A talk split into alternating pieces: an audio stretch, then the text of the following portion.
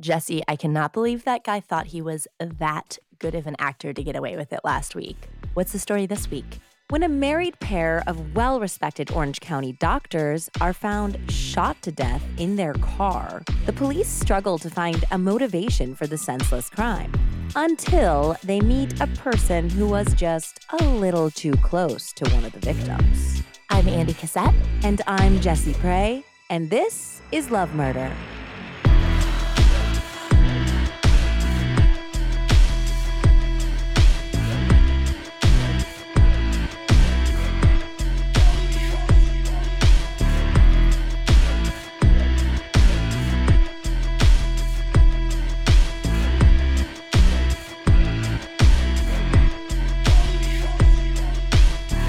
Hi, Andie. Hi, Jessie. Welcome back, everyone, to Love Murder, a podcast about bad people, worse ideas, and love gone fatally wrong. You can find Love Murder on Twitter and Instagram at Love Murder Pod and on Facebook by searching Love Murder Podcast. And as always, if you enjoy this show, please love slash murder a five star rating on your podcast app, subscribe and review to help new people discover the show. Thanks again for all of your lovely reviews. We adore you. And we also adore our new patrons. Again, guys, we are just getting rolling and we appreciate all of you who have started with us in these last couple weeks. So we are thrilled to do some shout outs today. Megan F., Aubrey C., and Lori M., Megan R., Trisha, and Chips Ahoy Tracker 1, Camilla Bell, MNB, Christy B., Bianca, Jennifer W., and Ebony A., Heather G., Lauren S., Leanne H., and finally, Jennifer A., Mindy H., and Aaliyah. Thank you guys all so much. We love you. And we are actually going to be planning our watch party soon. So definitely we will be on top of that and be sending out some information via Patreon soon. I must have had California on my mind because this week we are back in Orange County on the 25th, I'll be flying in to hang out with my dear friend Hannah and actually going to Orange County. and then, as Andie knows, I will be back in LA to hang out with you and do some cool podcast stuff before we go to CrimeCon. I cannot believe. I mean, I don't know when that is even in relation to this podcast, but it's either during or soon after. So I'm yeah. very excited. I'm thrilled. So, a couple quick things, guys. Number one, Andie and I will let patrons know soon what we are watching and when we are watching something for the April watch party. We're going to do it together. So, it's going to be that last week of April, probably at the end of that week. So, yeah, like 27th, 28th. Yeah. So we will keep you guys posted. We'll send a note through Patreon. And number two, if you are going to CrimeCon, please DM us or email us at lovers at lovemurder.love. This is the first one that Andie and I have ever been to. We do not know what to expect. The only thing I've heard is to expect craziness. So, with that being said, I think that rather than trying to plan a meetup ahead of time, we'll probably keep you guys posted via Instagram or Facebook about our whereabouts and let you know where to meet us. Yeah. I mean, we just, I feel like no one has no idea what to expect. So I feel like that's going to be the most accurate way to figure out where to hang. But we're definitely going to be at the booth one day. Yes. And again, definitely email us so we can put you on a, a special group email or something so we can keep track of each other. All right. I think that was plenty of housekeeping. What do you say we get on to today's case, Andie? I mean, it's about time, Jessie. Orange County, California is world renowned for its gorgeous vistas, multi million dollar mansions, and of course, being the first Real Housewives franchise. But on a dusty stretch of Ortega Highway in November of 1999, there was nary an infinity pool or diamond crusted housewife to be seen. Instead, this stretch of Ortega Highway has become famous for reasons most depraved. It's where freeway killer William Bonin dumped the bodies of three of his estimated 21 victims, and also where serial killer Randy Kraft allegedly left the first of at least 45 victims. Whoa. Sadly, over the years, many other one off murderers have carried on the macabre tradition. It's a really actually pretty area. It's just slightly rural for Orange County. So it's a place where you can go and not be seen. Okay. But as Tony Castillo, a deputy of security for a nearby 23,000 acre ranch, approached a silver car parked on the side of the desolate one lane highway, he didn't have murder in mind. He figured it was a driver sleeping off a bender or some teenagers making out. It was a little past 10:30 on a Saturday night, so kind of the exact right time for those sort of hijinks. Yeah. Except when he pulled up behind the car, Tony noticed in the white light of his beams that the passenger door was open and there was a foot sticking out, not moving. The four door Dodge Stratus's engine was still running, and broken glass glittered on the pavement below. Inside the car, he could see two people a man slumped over in the driver's seat, a woman next to him, her foot out the door and her head lying near the man's legs. Both people were eerily silent. There was no breathing, no moaning, just stillness. Tony Castillo immediately called the Orange County Sheriff's Department, and the paramedics and firefighters reached the remote locale in less than 15 minutes. They opened the car doors to reveal that the man, still strapped into his seatbelt, had two gaping wounds, one in the back of his head and one to his right eye. The female was absolutely riddled with bullets. Oh my God. It was not a pretty sight. The passenger side of the car was covered with blood and it had even been smeared on the exterior rear passenger door. The woman's high heel shoe was left by the rear tire as well. And it, it appeared that she had been shot, attempted to flee the car, and then potentially somebody had come around the other side to ambush her because she then retreated back into the car. Okay. The couple was middle aged and nicely dressed, as though out for a night on the town. Driver's licenses found positively identified the pair as Dr. Kenneth Stahl, a 57 year old anesthesiologist, and his wife, Carolyn, an optometrist. Her ID revealed that she had been killed on the day after her 44th birthday. The couple lived in nearby Huntington Beach. Carolyn had expensive diamond and gold jewelry still on her body. She had diamond gold earrings. She was wearing bracelets. She had a diamond encrusted watch and a nice engagement ring. All of the money and credit cards were accounted for in their respective wallets. So, burglary as a motive was immediately ruled out. Okay. A gun was also not found at the scene. So, that ruled out a murder suicide someone had callously executed a pair of doctors, people who had devoted their entire lives to healing others, upstanding citizens in one of the most affluent counties in the United States. But why? In order to start pulling on the threads that would ultimately reveal the murderer or murderers, the police would have to delve into the Stahls' personal lives and discover that even in Orange County, all that glitters may not be gold. Jessie. so let's start digging as well. And we're going to do a little age before beauty here and start with the Dr. Ken Stahl. Ken was born on February 15th, 1942, in Pomona, California, son of a prominent surgeon named William and his nurse wife, Bobby. Ken was described in his youth as a super straight arrow. He was a regular attendee of a Baptist church. He was gifted in sports as well as academics. He ended up getting a football scholarship to college where he achieved a bachelor's of science degree and followed that up with medical school at the Kansas City College of Osteopathic Medicine. Ken became an anesthesiologist and moved back home to Southern California after a few years of practice in the Midwest. Though his professional goal was to remove pain, it sure seemed like he doled it out in his personal life. By his early 30s, he was twice divorced and rarely saw his only son, a product of his first marriage.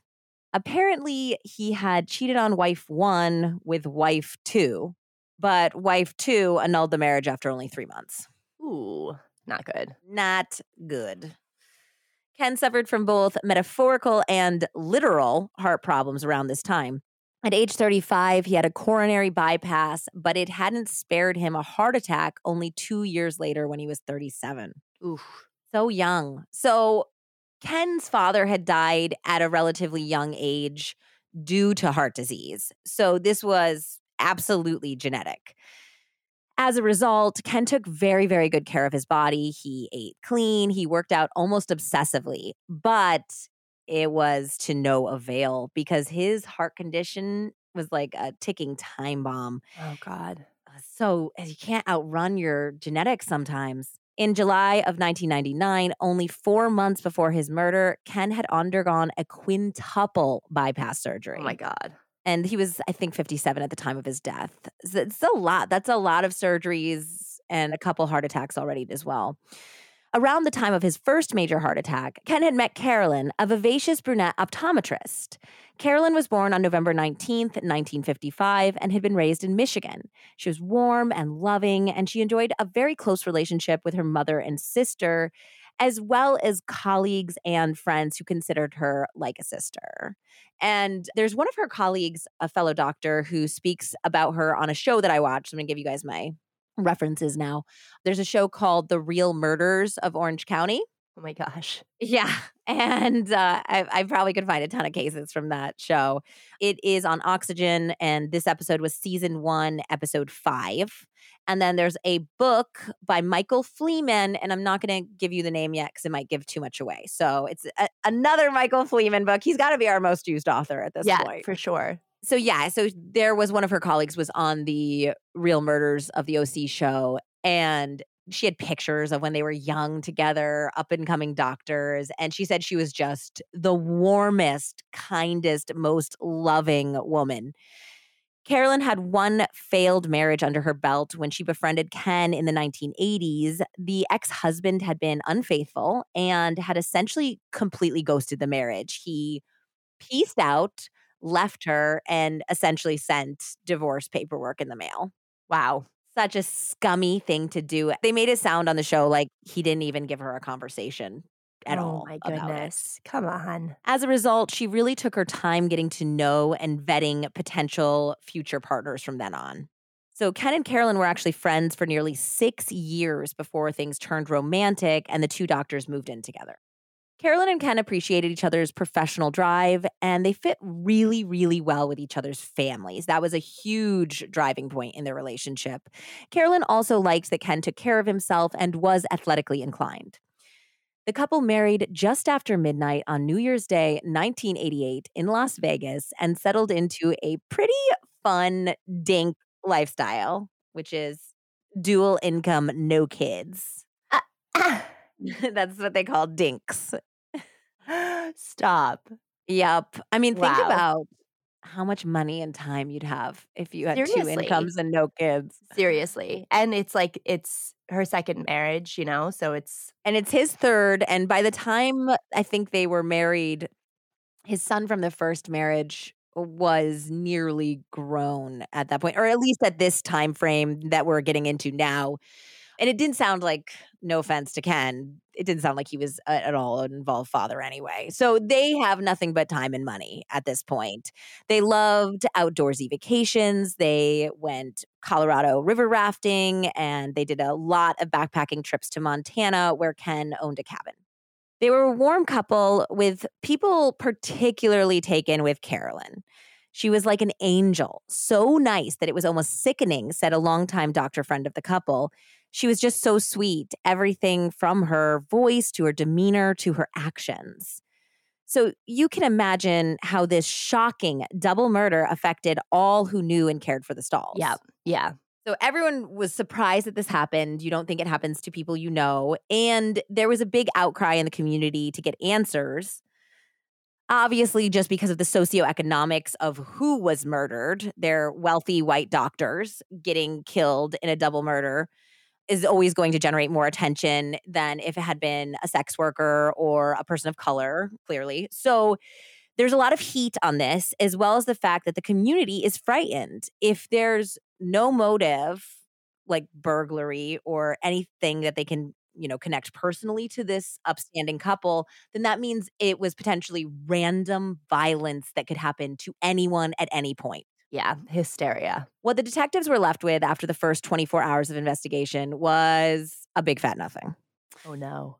Yeah, which we all know is the most crucial time in an investigation is the first 48 hours. They found no footprints, no fingerprints, no tire impressions, a big fat nothing. Wow. The killer had actually are also taken the shell casings, so they didn't even have those. So they had to turn to the autopsy looking for any hope of some answers. And they found that Ken had been six feet tall and 192 pounds. He had been shot three times. He was shot twice in the chest and once through the back of the head. That other wound had been actually the exit wound from the one shot. One of the bullets broke apart one of the chest bullets in his chest and it tore open both lungs and his aorta. It appeared that Ken had died after bleeding out for several minutes after the attack. It was also apparent that had Ken not been murdered, his heart might have killed him not much after. Like I said, he had only had heart surgery four months prior, but already his aorta was severely clogged. Oh my goodness. It would have been his heart eventually to kill him if it hadn't been whoever put these bullets in him. So Carolyn was 5'8 and 220 pounds, and the detectives noted that her weight was 75 pounds over her listed weight on her driver's license, which hadn't been renewed that long ago. Okay. Which will play into something about their relationship, which I'll tell you about later. And Sweet Carolyn had been shot so many times that it was hard for even the pathologist to determine what wounds were exit or entrance wounds. Oh my God. It was estimated that she was shot somewhere between six and maybe 11 times. Well, they just had no idea, huh?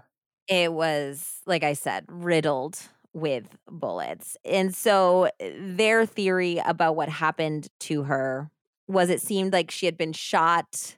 Maybe the shooter had shot Ken and then shot her through. So Ken's window had been open. So they think maybe they shot Ken because he seems to, he was still wearing a seatbelt. So he obviously didn't expect it and then shot her through the window, but she survived and managed to get out of the car. And she was bleeding profusely. So there's blood on the ground, there's blood on the rear of the car of the passenger side, and her shoe is by the rear tire. And then potentially the killer might have walked around the car. And at that point, she tried to get back in the car. And it looked like what finally killed her as well. She was trying to get back in the car the shooter put two bullets to the back of her head. And that is what unfortunately ultimately killed her. And then they put her back in the car? Well, she was like kind of trying to get back in the car when they okay. shot her. So she just slumped over on Ken's lap okay. at that point. That is at least their theory going into this. Based on the bullets found in the bodies, because they didn't have the shell casings or anything else, they believe that there was three possible guns that could have done this. It was a 38 Special, a Smith and Wesson 357 Magnum, or a Taurus 357 revolver. Well, so they've narrowed it down to three types of guns, but that's that's about it. There's nothing else. The only thing else that they could maybe think of was that Ken's window was rolled down. He was still wearing his seatbelt so it appeared that he hadn't been frightened as this person approached the car. So they were like, maybe he knew them, or it could be somebody that he was expecting to see. Like if it had been a cop or something pulled him over, it would just be somebody that he didn't seem scared of if his window was rolled down, his seatbelt's on, and he yep. didn't seem scared. And they thought that maybe this was somebody who was experienced in killing or criminality because they knew to take the spent shell casings. The only piece of witness testimony that they had was a woman who had driven by the scene on her way to work, and she had witnessed a small white car pull up to the Stahl's car after doing a U turn. Oh. So she oh. had assumed when she was just driving by that the Stahls car had stalled out or something had happened, it broken down, and that this person with the white car was somebody coming to help them. and she didn't she didn't get really the maker model or anything because she didn't think it was a murder at that point. So that's it. That all they've got Wow. was that there was a small white car at some point had some connection to the Stahls. Yeah, so still nada. Still nada. So the detectives would have to do a lot of interviewing to figure out what could have possibly been the motive to kill this seemingly happy professional couple. But once they started digging in and interviewing Carolyn's family, their coworkers, Ken's friends, etc., they realized that the marriage had been far from perfect. Oh, here we go. In fact, it had been a downright terrible marriage, despite appearances to the contrary. Well, first of all, the wedding had only happened in the first place because Carolyn had issued an ultimatum, Oh. which is not always the best way to start a marriage. Ken had been opposed to marrying for a third time, but he gave in mostly due to the fact that his beloved mother absolutely adored Carolyn. And his mother was like, You're not going to do any better than this incredible woman. His whole family loved her. Like Ken's cousin talks about Carolyn in the book about how warm and loving and wonderful she was. So everyone adored her. And I think he was getting a lot of pressure from his family. And Carolyn was like, Look, we've been friends for six years. We've been living together for a year. We're not spring chickens. Let's just get married. And so that was why they got married when they did. Midway through their 14 year marriage, Carolyn had come home early from a work trip to discover a woman lounging in a state of undress in their house. Uh, I would not be okay. I wouldn't even wait for an excuse. I'd have her by the roots of the hair. Ugh. this would be the first of at least three or four more affairs that Ken had. Oh, and those dude. uh, those were only the ones Carolyn found out about. So there could have been countless more. Yeah. Dude, come on. As the years went by, Ken became more callous and he hid this illicit behavior even less. Carolyn's sister said he developed almost the like, well, this is how I'm going to be. If you don't like it, leave attitude. So rude. So rude, especially because she had such a hard first marriage, too. Well, Carolyn became rightfully paranoid. I don't think you can really call it paranoid when it's happening. And as a result, she began going through his things all the time. So she was going through his address book, trying to answer his phone, going through his pager, uh, going through his pockets, the whole nine yards. And this led to a lot of conflicts, including one fight in which Ken allegedly hit Carolyn or uh, grabbed her so roughly that it left bruising all over her arms and hips. Ooh, not, not okay. Yeah. And we've got two older professionals, each make a very good living here. They have no children together. This is a classic just get a divorce case. Yeah, what are you guys holding on to? Yeah, I mean there this is a lot of times we talk about these you know socioeconomic issues that uh, especially women face in marriages where they stay home with the kids and they don't have their own income stream and there's no choice for Yeah, or you have kids and you don't want to. exactly there's a there's so many reasons why people don't leave or don't get divorced but in this case it seems pretty clear that you should Yeah. I guess Carolyn was determined to work things out because of her failed first marriage. Yeah. And people said that she was genuinely in love with Ken. She didn't want to leave him, she just wanted him to be a good husband. It's just heartbreaking when you're like, I love you so much. Why can't you just love me even a quarter as much as I love you and make this work? Yeah. Also, like when you give someone an ultimatum to marry you, I'm sure there's a little bit more of that fire, you know, Yeah. burning. Like you gotta, you gotta keep it on. You gotta keep it together. Absolutely. For Ken's part, it seemed that he was loath to part with a big chunk of his pension as he was approaching retirement age. He didn't want to have to give Carolyn anything. Ugh, my God, come on. Yeah, and he and there was like another small part of it, which was obviously she was the greatest thing that ever happened to him romantically, according to his friends and family. So he would have looked bad leaving her, and I think his family would have been disappointed. Yeah, for good reason. Yeah, for good reason, because you're throwing away a good thing, brah. The result was a couple who was trapped in a doomed and destructive cycle. Ken cheated, Carolyn snooped, he grew cold and angry, and she began to compulsively eat and shop to fill the hole in her life and heart. That's exactly what I thought you were going to say. Yeah, and I totally understand that. You know, I've definitely had some compulsive eating when I've gone through hard things in my life I because most people have some sort of compulsive behavior that happens when there's when everything else eh, they've lost is is of. falling apart. Yeah. Yeah. So yeah, she did that and also shopping was the same type of thing.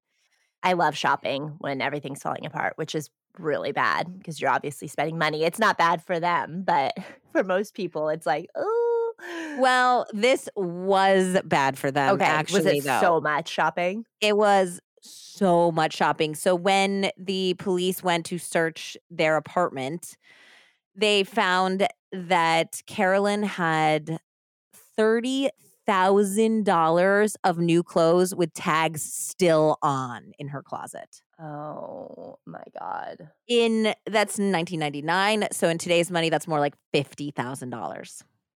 That's so much clothing. Is it like normal price stuff or did she do designer stuff? It was like designer stuff. She had nice things, but it was really Yeah. a mix. It was a true, you know, shopping type of addiction where Yeah. it's going all the way from high end to dollar store craziness, you know? Was it like organized or was it just like in bags?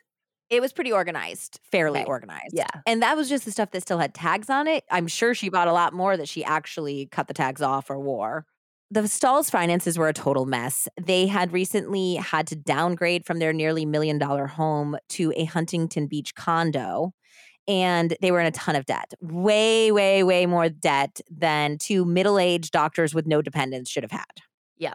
When the cops dug in, they also realized that shortly before the murders, Ken had taken out $20,000 in cash and What? no yeah, and no one knew what it had gone to. It had clearly not gone towards their credit card Like debt. at one time?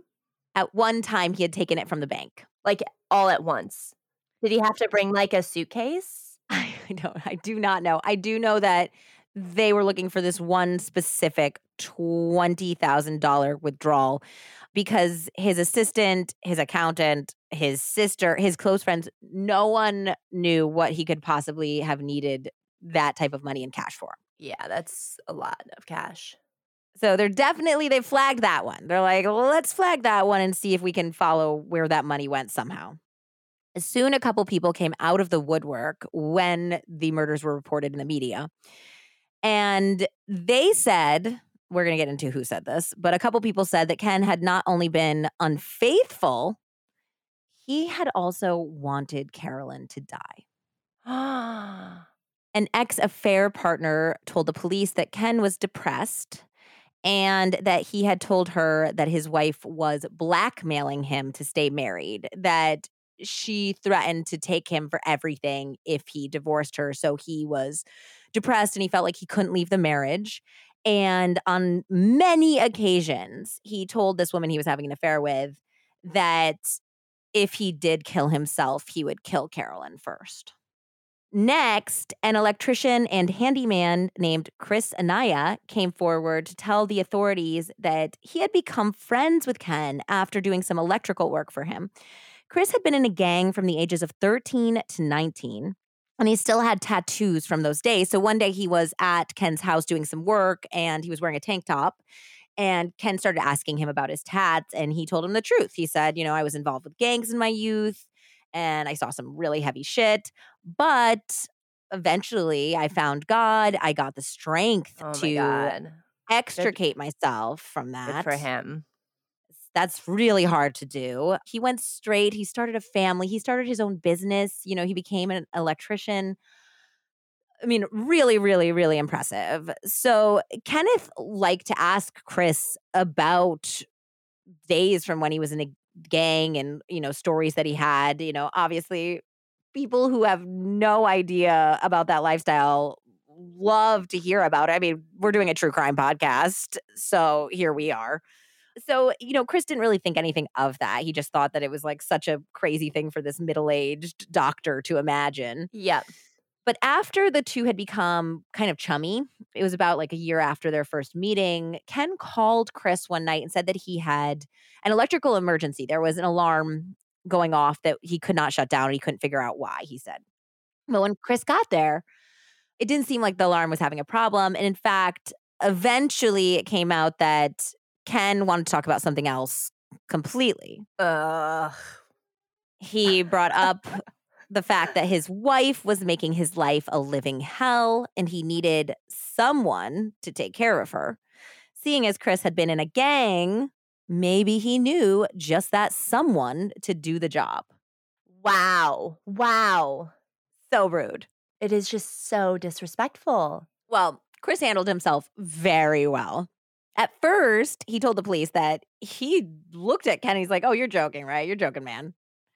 And when Ken said, No, I'm serious, Chris just asked him to pray with him. So, this is what Michael Fleeman in his book said happened according to Chris. I'll pray with you about it, man, said Chris.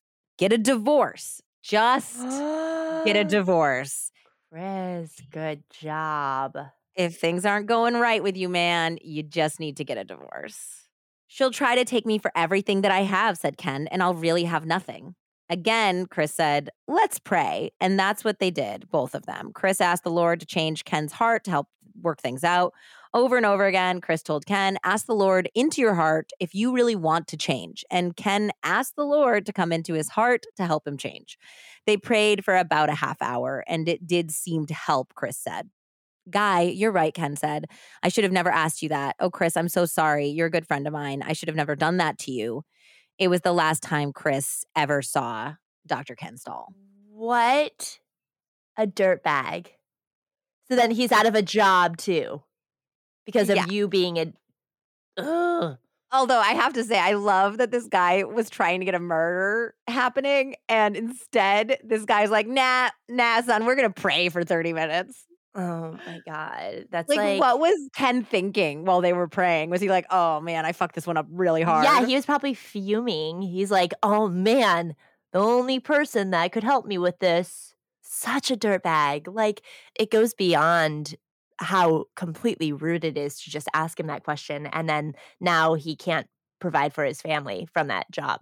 Yeah, I think he had fortunately a lot of other work, uh, but it is it's very insulting that this man had had the uh, integrity to get himself out of a gang and to build this wonderful life for himself and this bougie doctor is like, "Can you kill my wife for me?"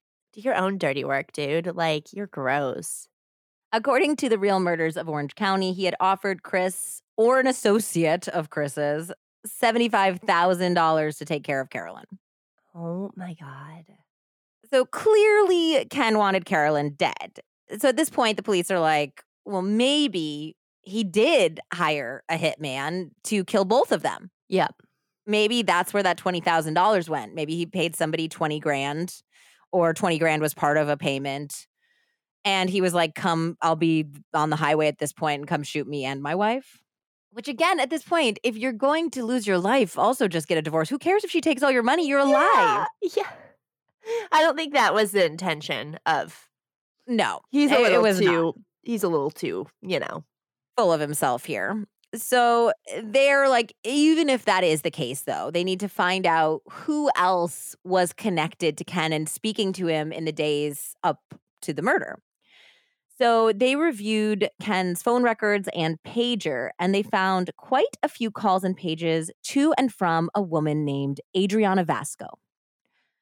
When the detectives called Adriana, she claimed that she was a longtime friend of Ken's and that he had been helping her fix her computer, hence the increase in communication directly before the murders. The detectives believed that there was more to the story and arranged a follow up in person interview, where they found that Adriana was a petite 32 year old mm. single mother with large, expressive brown eyes, curly brunette hair, and a tiny five foot frame. Adriana said that she and Ken had connected years earlier when they both worked at a medical center together, him as an anesthesiologist and Adriana as a receptionist. She agreed it might seem surprising that the two had become close friends due to their large age gap, which was about 25 years.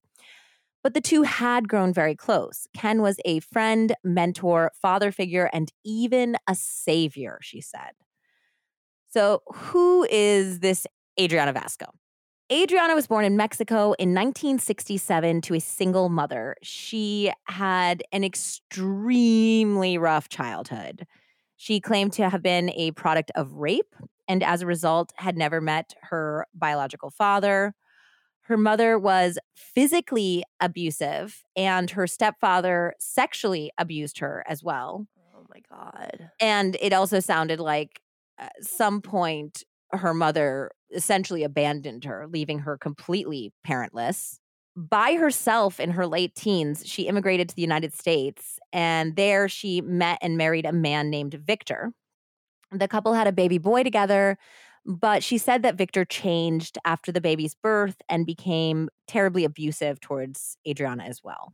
Ken had noticed the young mother limping at work and attempting to cover her bruises after a beating from her husband. And Adriana said that he had offered to help her. So he was like, I will help you with pain relief to get through this. I'll help set you up with doctors, but I'll also give you money to get into a motel right away with your son.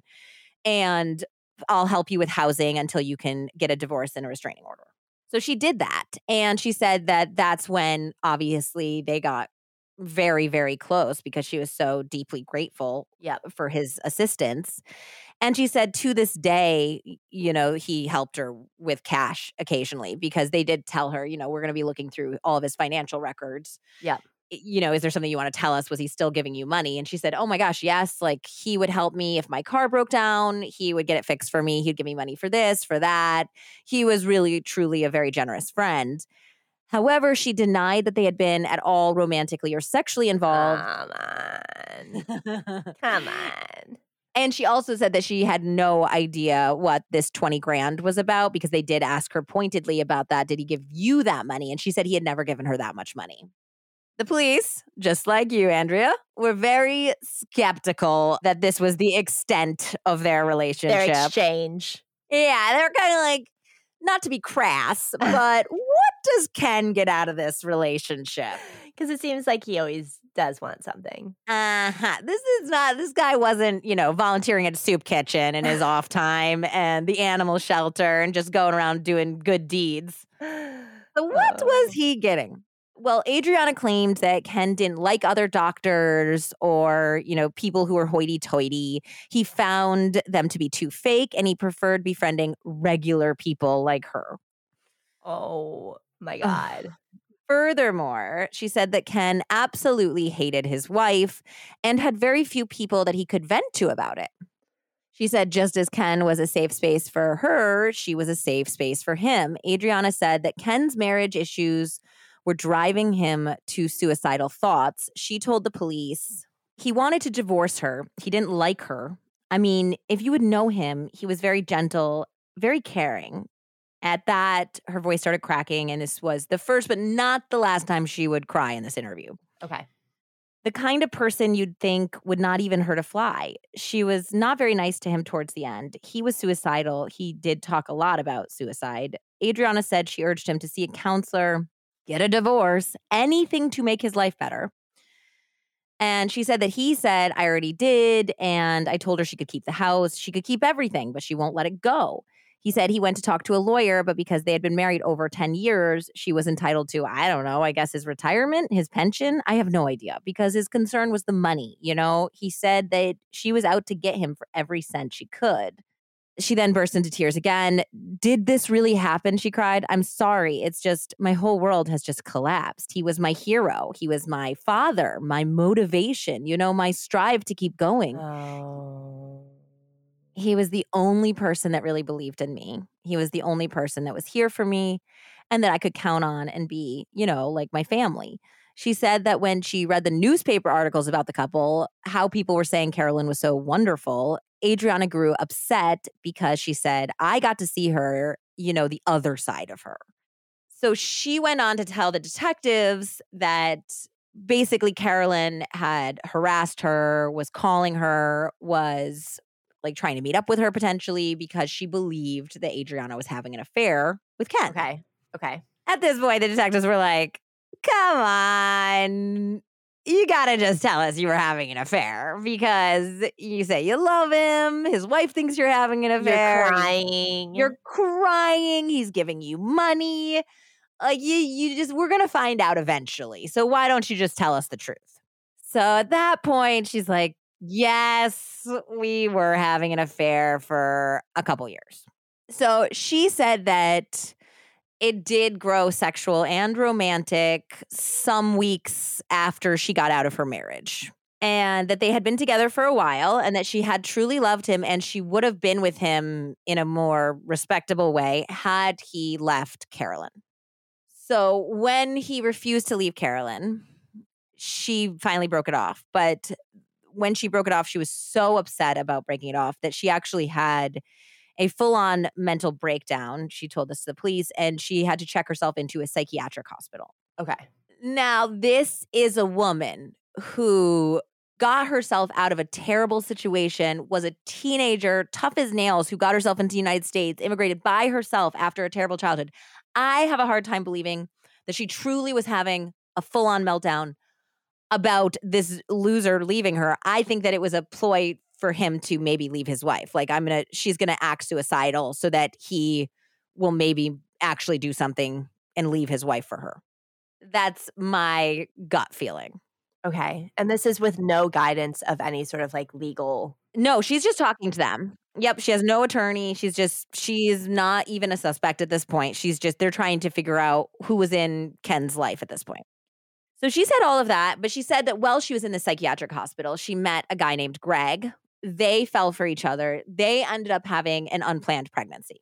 Oh my God. In the psychiatric hospital? I don't think that the pregnancy happened there, um, but they, that's how they met, and then they continued to see each other outside of the hospital. Okay.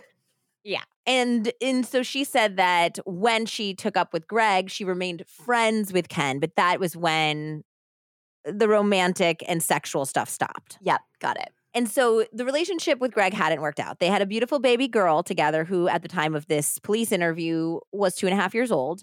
Greg and her had parted ways, but she was actually very close to Greg's parents. They were called the Stewarts, and she actually lived with them with her two children. Though Adriana swore her daughter was Greg's and not Ken's, the detective couldn't help, you know, noticing the timeline and thinking maybe Greg found out something about his daughter's paternity. He lost his shit. He decided to kill Ken, and Carolyn had just been collateral damage Okay. maybe that's a motive, but they did some investigation and it didn't seem very likely. There was absolutely no physical evidence tying Greg to the scene, and I do believe he had an alibi. So, though there was still some suspicion cast Adriana's way, she was mostly dropped from the suspect list too because she didn't benefit from Ken's death at all. She was not in his will. There was no life insurance benefit for her. And Ken was still regularly giving her money at that point. So he was, in fact, worth way more to her alive than dead. So, unfortunately, after this, the case got kind of buried. It was bounced around to four different detectives mm-hmm. before it finally landed on the desk of a veteran narcotics detective who had just transferred to homicide. His name was Phil Villalobos, and he had his work cut out for him. The case had essentially gone cold after nearly a year. Reviewing the case file, Detective Villalobos theorized that there were three possible motivations for the double murder. One was maybe business reasons. Obviously, he was in a lot of debt. Maybe he had started doing some insurance scam type things that doctors do. Maybe he had tried to do something shady for business, but that actually was a dead end. There was no evidence that he had been involved in any of that. Okay. Number two was the fact that he might have been actually suicidal and had decided to take out himself and his wife the way he had told an ex affair partner that he was going to. And like I said, maybe that 20 grand went to the hitman. Or number three, it really truly was just a random attack, which would be the worst case scenario because that is nearly impossible to solve if it is 100% truly random. Detective Villalobos reviewed the phone records again and saw that Ken had talked to Adriana five times on the day of his murder, including one time that would seem to be mere minutes before he was likely murdered. She was also self admittedly the bad doctor's secret keeper and lover. If anyone was going to unlock this mystery, it certainly seemed like she was the place to start. Yeah. So this time around, Villalobos managed to get a lot more details about Adriana and Ken's strange relationship and where baby daddy Greg fit in. She claimed that Greg was completely understanding about Ken's involvement in her life and ultimately benefited from Ken's generosity as well. Greg had addiction issues, and Ken would often give him money that was primarily for Adriana and the baby, but Greg used to skim off the top to buy drugs. Oh, no.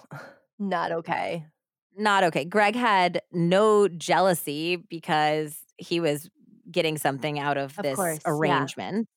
And Adriana said that she would not look at Greg, though, for the murder because he really wasn't jealous of Ken at all.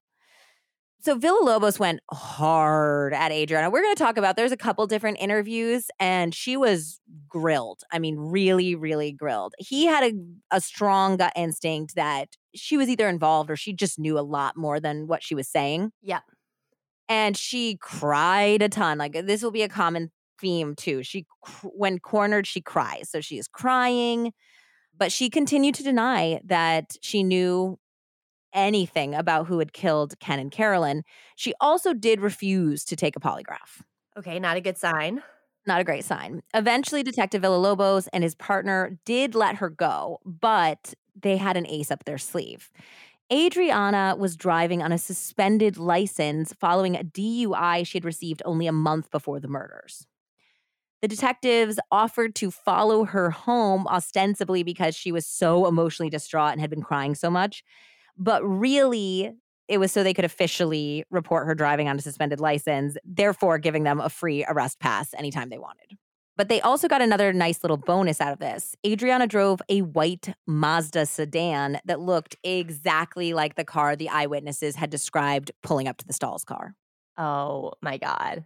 So they followed her home to the Stewart's house where she was still living and found baby daddy Greg at his parents' home as well. Greg agreed to be questioned by Villalobos outside the house while his partner questioned Greg's mother inside. Now, Greg was looking kind of good for this. He did have supposedly an alibi, but he also had drug issues, mental health issues. Uh, he had a history of petty crime, and his parents were big gun collectors. So there were available firearms everywhere and of the type that could have been the murder weapon. Oh my goodness. Not looking great for Greg. Not looking great. But to Villalobos' surprise, Greg was actually warm and very open and honest. He did not appear to be deceptive or worried or anxious at all while being questioned. When asked who he should be looking for, who, you know, who Greg would think maybe committed the murders, Yep. Greg surprised the heck out of him when he said quickly and very definitively, Tony. Jessie, you know what that sound is? That's the sound of another sale on Shopify, the all in one commerce platform to start, run, and grow your business. You love Shopify.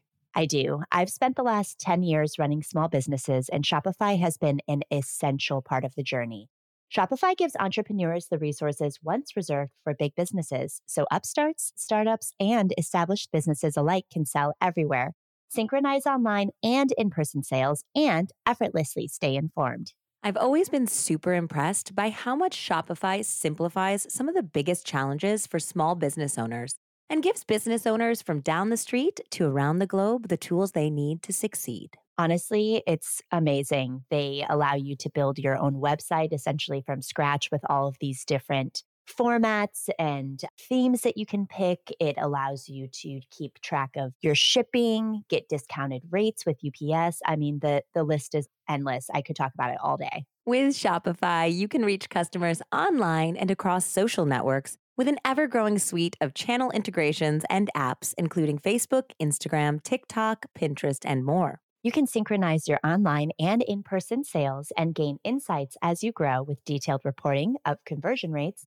profit margins, and beyond. More than a store, Shopify grows with you. This is possibility. powered by Shopify. And for our listeners, we're thrilled to share that you can go to shopify.com slash lovemurder for a free 14-day trial and get full access to Shopify's entire suite of features. Grow your business with Shopify today. Go to shopify.com slash lovemurder right now. That's shopify.com slash lovemurder. Now, six detectives had been working on this case for over a year at this point, and not once had the name Tony ever come up. So they're like, who? Who is this Tony person?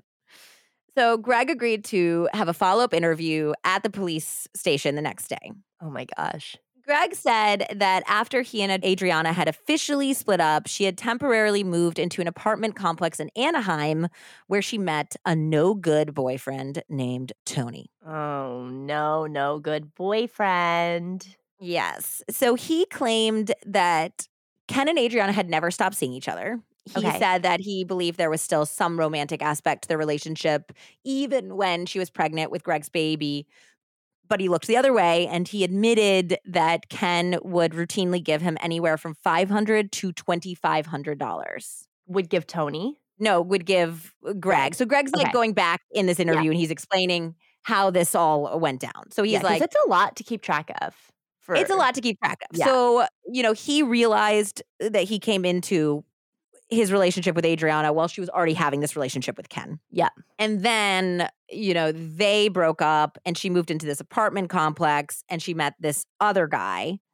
But Greg said that while they were still together and still trying to make it work for the baby, he routinely hung out with Ken. I think maybe Ken was using drugs with them as well because Greg said that very often Ken brought up killing his wife in a way that Greg said was like hypothetical, but seemed very specific because he talked about ways in which he would want to see Carolyn die. He Oh. said, I would love it if she was shot by a sniper, or maybe I could arrange to get her run off the road in a national forest and, you know, go down a cliff. Oh my goodness. What is wrong with this guy? Also, like, doing drugs isn't going to be good for your heart, bro. I- yeah. So Greg was kind of like, I don't know. I thought he was like joking. It was like some hypothetical game he was playing, No, which don't, guys. never somebody- joking. No one ever says that He talks about killing his wife. It's not a joke. no, it's a very serious and he needs help. Yeah, and he said, you know, Greg was not that bad a guy. His criminal record was very petty, small stuff. Yeah. But Ken was kind of trying to insinuate maybe Greg could do it, you know?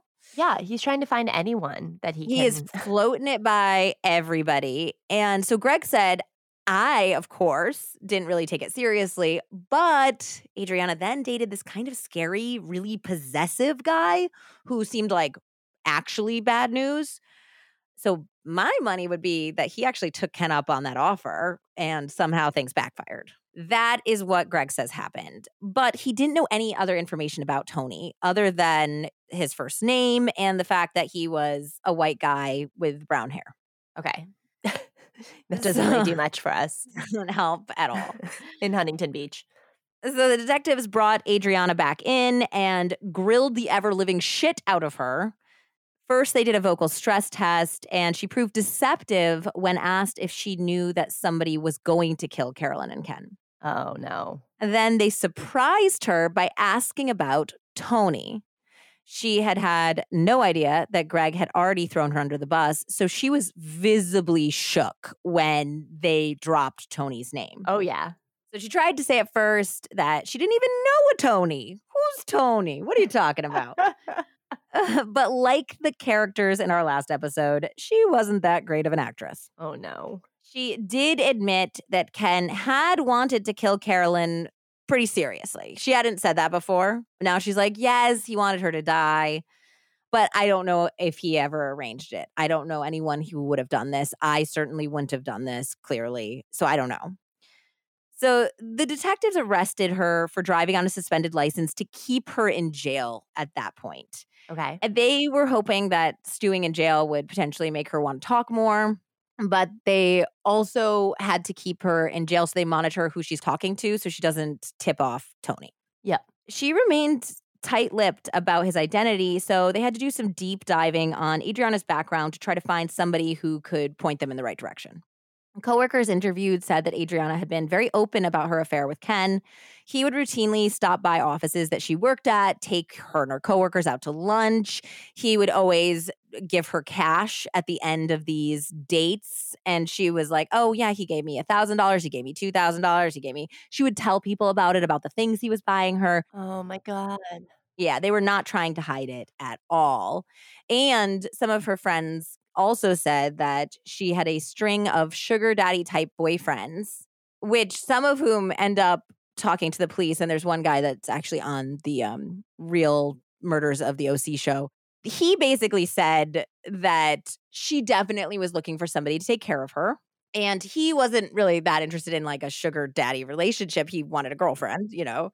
But that seemed like what she wanted and and she was going to leave unless somebody was willing to financially provide for her. And that was what the draw was. She talked several times about how Ken had taken care of her.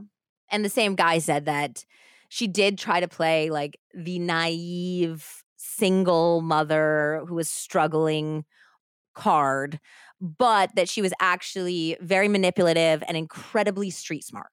Eventually, the Stewarts and one of Adriana's other friends said that they had actually met this elusive Tony. Like I said, he was described as a white male in his 20s with a thin build and brown hair. Everyone who met him said that he was unfriendly, unpleasant, and, quote, sleazy. Oh, no. Everyone? everyone who met him, like the four people that met him. Yeah.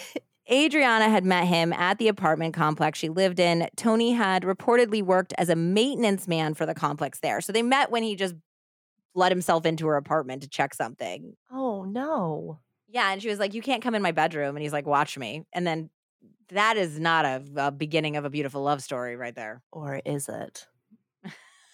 it's the beginning of some type of story. Watch me. Gross. Yeah. So that's how they met. But the Stewart said that he had disappeared from Adriana's life a couple months after the murders and she had moved back in with them. Convenient. They did know where to look, though. The Stewarts told the police that when Adriana moved back in, she informed them that she was potentially going to receive some long distance calls. And when they looked at their phone bill, just to highlight all of the calls from North Carolina, and she would pay for those ones. So that's where they think he is. He's somewhere in North Carolina. Oh my God, remember long distance calls? yeah. So Do you weird. remember? You couldn't talk to people? Like if it was your parents' We phone. gotta go. I gotta go. It's gonna be so expensive. Exactly.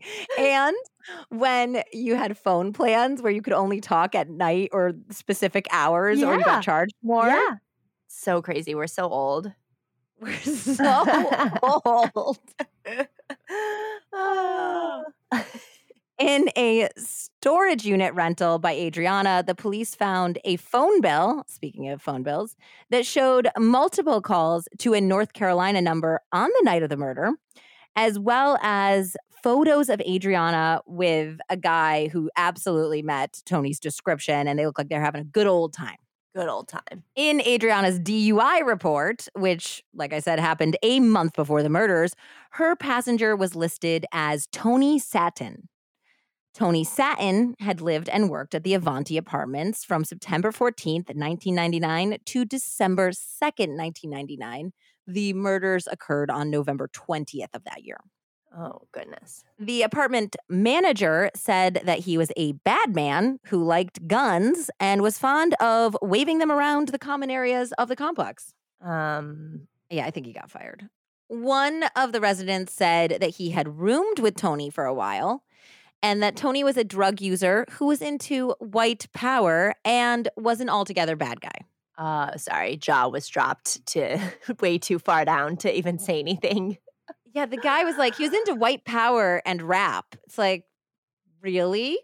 Oh my God. Wow. Okay. So are you sure that his last name's Satin and not Satan? This guy who had roomed with Tony also claimed that he had seen Tony and Adriana leave the apartment all dressed in black on the night of the murders. Oh my gosh. Did they also have ski masks on? He had commented that they looked like ninjas, and he said that they had replied that they were going on a mission. oh no. When Tony returned later, the resident said he gave him a shell casing as a souvenir and he told the roommate that he had received $30,000 for his so called mission.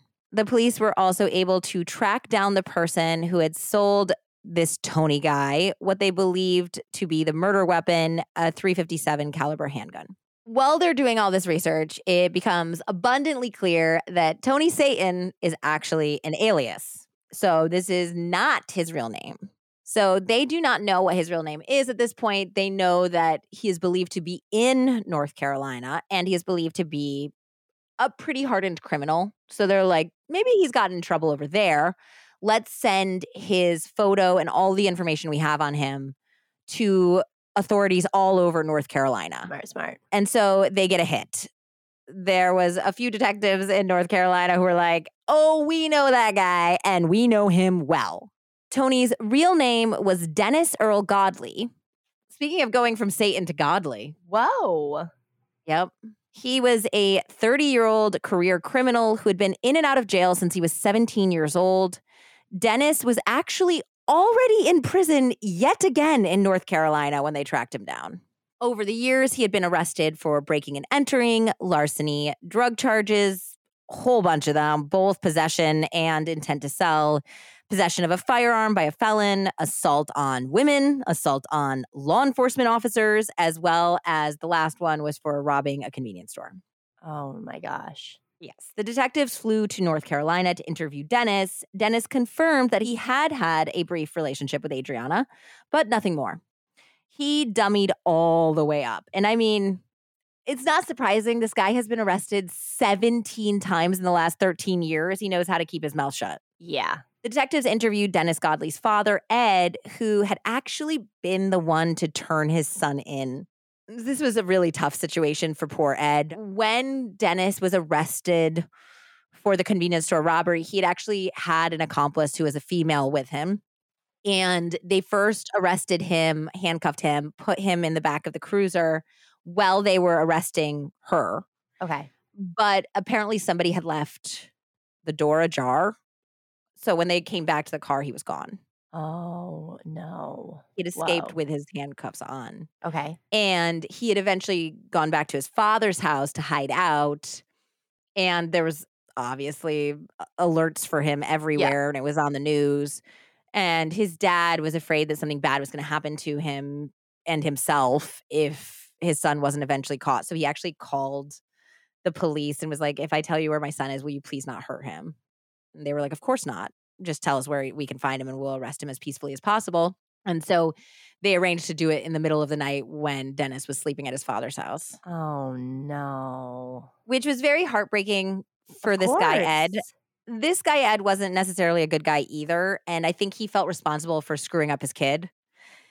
He said that Dennis really hadn't had a shot in life ever, and that he had married Dennis's mother when they were both in their teens.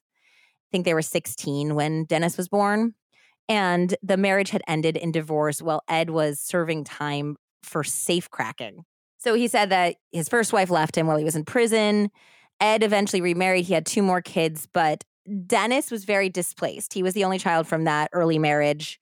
His mom, it didn't sound like was too great either. So he didn't really have a home. Like he bounced around to his mom when she was around, lived with his dad and, you know, his new family occasionally. And the only place that was really a source of comfort and any sort of home for him was his grandparents but it looked like both his grandmother and then his grandfather died in his Oh. teens. And at that point, he just he went from like a not so great kid to a criminal Yeah, at that yeah, point. Yeah. And his dad said, like, at first, I just thought it was like, you know, teenagers do stupid stuff. They like rob, they do crap, you know, like uh, whatever. I was like, it's just kids being kids. which I'm feeling like if this guy was some sort of safe cracking bank robber, obviously he didn't instill the values of not being a criminal in his child. So, of course, he didn't think this was serious. Yeah. Or like robbing. Yeah. But he escalated clearly from all of the charges that I read from his rap sheet. And now he's a murderer. So the detectives felt like at this point they had a pretty good idea of what happened here. So their theory was that obviously Ken had been trying to find a hitman to kill his wife for a long time. There was plenty of witnesses that would attest to that. Adriana wanted Ken single and available to marry.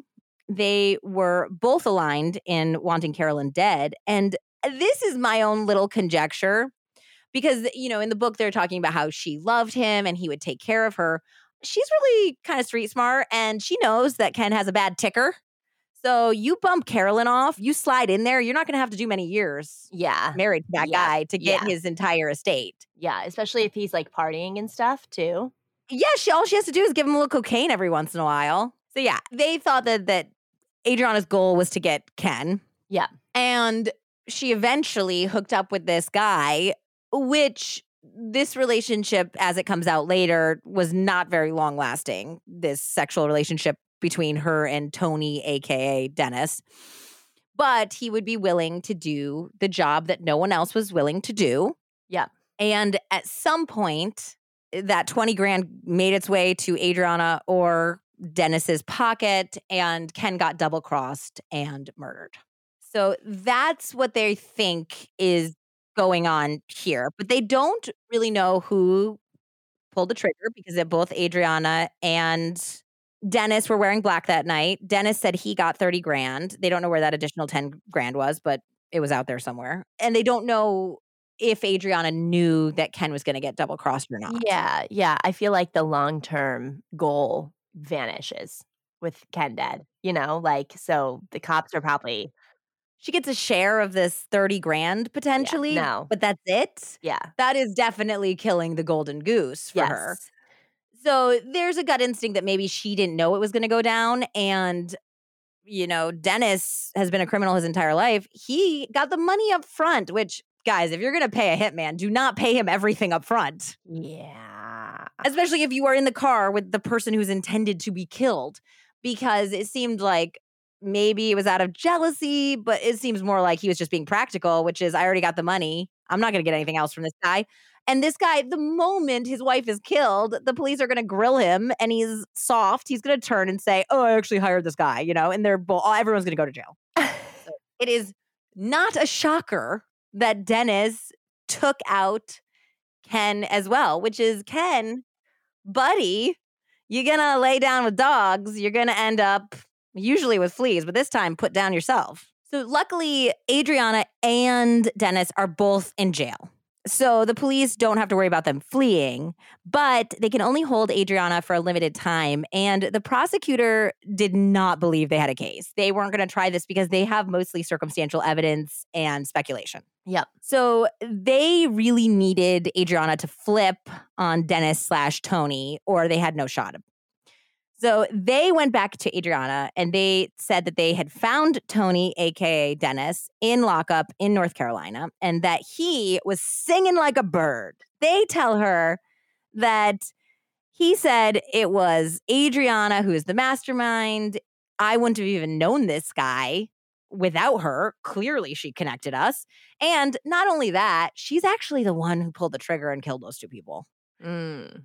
At that point, Adriana has a full breakdown. She's hysterically crying and she says, You know, it wasn't me. I can't believe he's saying that. Ken and Tony plotted together to kill Carolyn, and I wanted nothing to do with it. She said that after that unremarkable first meeting with Tony, they had gotten sexually involved and that Tony had asked her to score some marijuana for him, and she did. And then he wanted speed, and she did. And then she started using drugs with him. And eventually things got carried away. On one of these nights they were using drugs together, she mentioned her friend Ken, who wanted his wife killed. And Tony was all too happy to put a price tag on that situation. So she said that she did connect the two men. However, she begged Ken to call off the hit several times. She claims this. He refused, and Tony equally refused and told her that if she did not act as the middleman, he would kill her and her children. Adriana claimed that she didn't actually get any of that money, but he had indeed paid Tony $30,000 and that she brought it to Tony from Ken in three $10,000 installments. So, according to author Michael Fleeman's book, which I can tell you guys the name of now, it's called Deadly Mistress. Uh, kind of give it away. This is kind of what she said happened the night of the murder. Is she crying the whole time? Oh my gosh, yes. She said that she and Tony had driven down to San Juan Capistrano in her car and that they had followed Ken and Carolyn out to the Ortega Highway. When I saw Ken driving out there, I couldn't believe it. She said, sobbing. I was thinking, shit, what the fuck is he thinking? They drove to a spot on the highway and stopped. Well, what did Tony do? They asked her. Just got out, sobbed Adriana. And then what?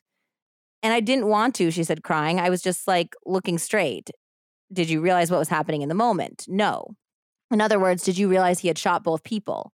No, I did not know what was happening. She said, I just heard the shots and I was like, oh my God. And I wanted to drive away right away. So she then went back into much more detail about how the plan came together and how she, Tony, and Ken had actually even done a practice run on the Ortega Highway. And they had decided that it would happen on the night that Ken was taking Carolyn out to celebrate her 44th birthday. Oh my God, that's sick. It's sick because I bet she was really excited. Like, we're getting back on track. This is so nice that he's taking me out to a nice dinner. It looked like in their autopsy, their stomach contents, they had shared their meals. Ugh, That's really sad. it's really, really sad. And it's really screwed up. It's really deeply, deeply messed up. Adriana claimed that she had stayed in her Mazda. She was the getaway driver. Okay. Well, Tony shot the couple. After many gunshots rang out, she said the only other heard she sound was Carolyn screaming. And then more shots. So scary. So scary. She later said that Tony told her that Carolyn would not stay down. She was fighting for her life and that he had to, quote, put her down. Oh my God. when she realized Tony had killed her lover while they were already driving away from the scene, Uh, she burst into tears, she said. A few days after the murders, she drove Tony out to the Huntington Beach Pier, where he walked to the end and tossed the gun in the ocean. Tony and Adriana had already ended their sexual relationship. Adriana alleged that Tony had moved on with a teenage runaway, and she lived in fear that he would kill her as well until he finally moved back to North Carolina. She claimed that he had spent all $30,000 of the hit money on rock, cocaine, and other drugs. You've got to be kidding me. Are you serious? I mean, he must have burned through it, or why was he robbing a convenience store back in North Carolina? Oh my God. Well, eh, going up for the trials, the prosecution was dealt a devastating blow. Adriana's confession was ultimately thrown out because the detectives had violated Adriana's rights during the interrogation.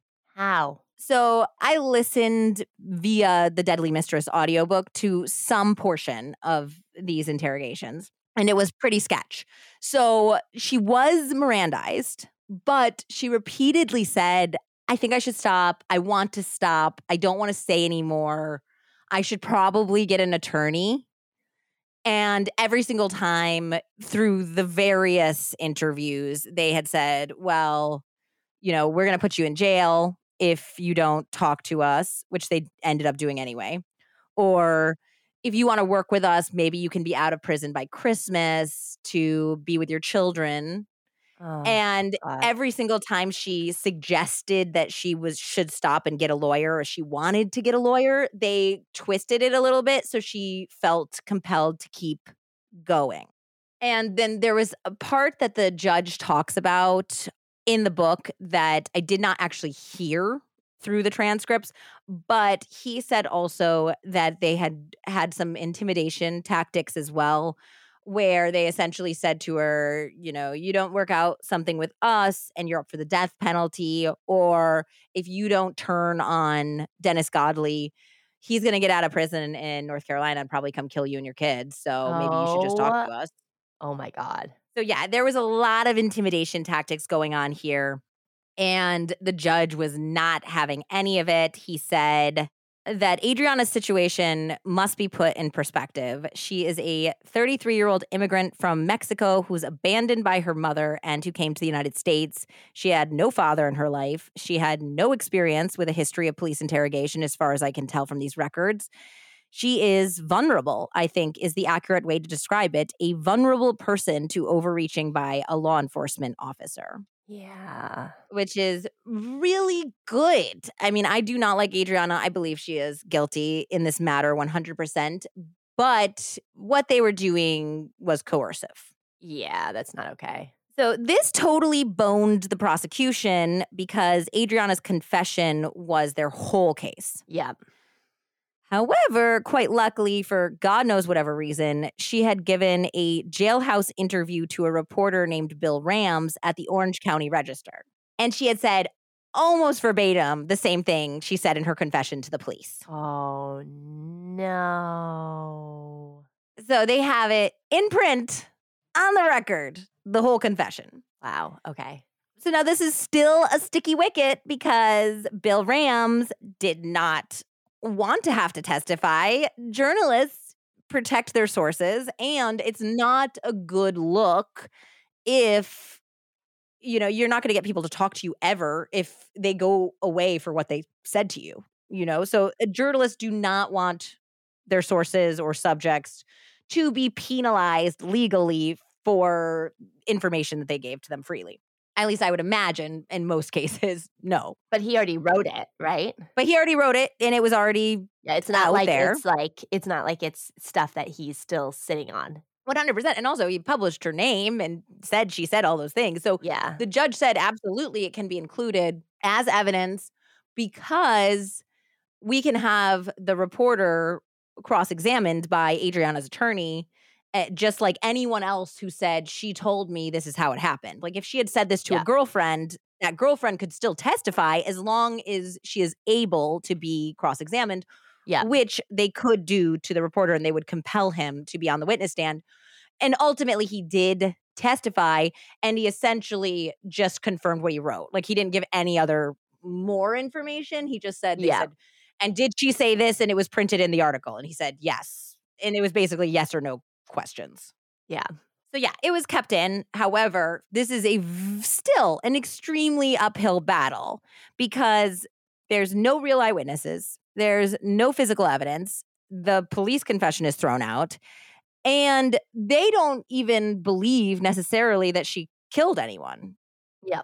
Personally with her own hand, you know? So this is going to be a hard one to sell to the jury. And the prosecution's case hinged on two things one, the newspaper report, and two, basically circumstantial evidence that she was connected to a career criminal and likely murderer and the man who died. So, reporter Bill Rams, as well as Dennis's old roommate, Chris, the electrician who had been propositioned to kill Carolyn before, Greg, his parents, and a couple of Adriana's so called sugar daddy type boyfriends were called to testify for the prosecution.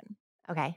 The defense argued that yes, maybe Adriana unwittingly connected two murderous men, an abusive ex-con named Dennis Godley and a adulterous asshole who wanted his wife dead, but she could not fully understand what she was doing or be truly complicit because she had battered woman syndrome. Okay.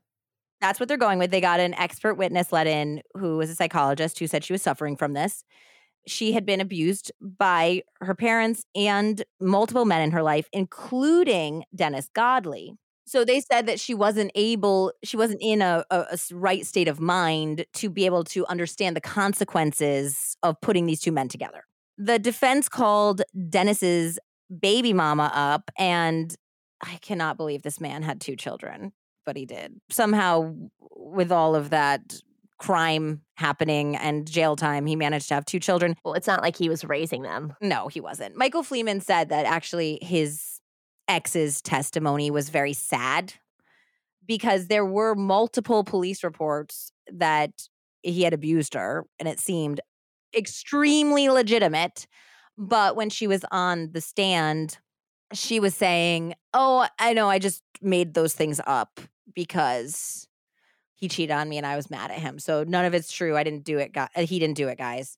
But everyone said that it was all of the evidence was stacked against her. Other people testified that he had abused her. Was she scared? I think she was scared, but I also think if he goes to jail, any support he might have given those kids at all, any like pennies he threw her way, were going to be gone.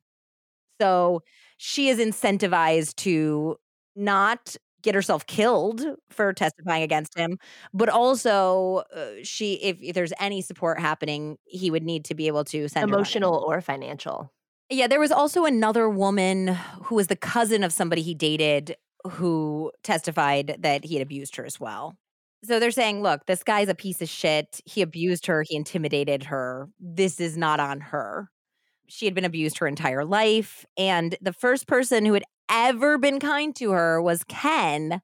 So she would have never wanted him dead, but she did want to please him. So maybe she did say, Well, I'll help you, you know, but didn't think that he would actually go through with it really.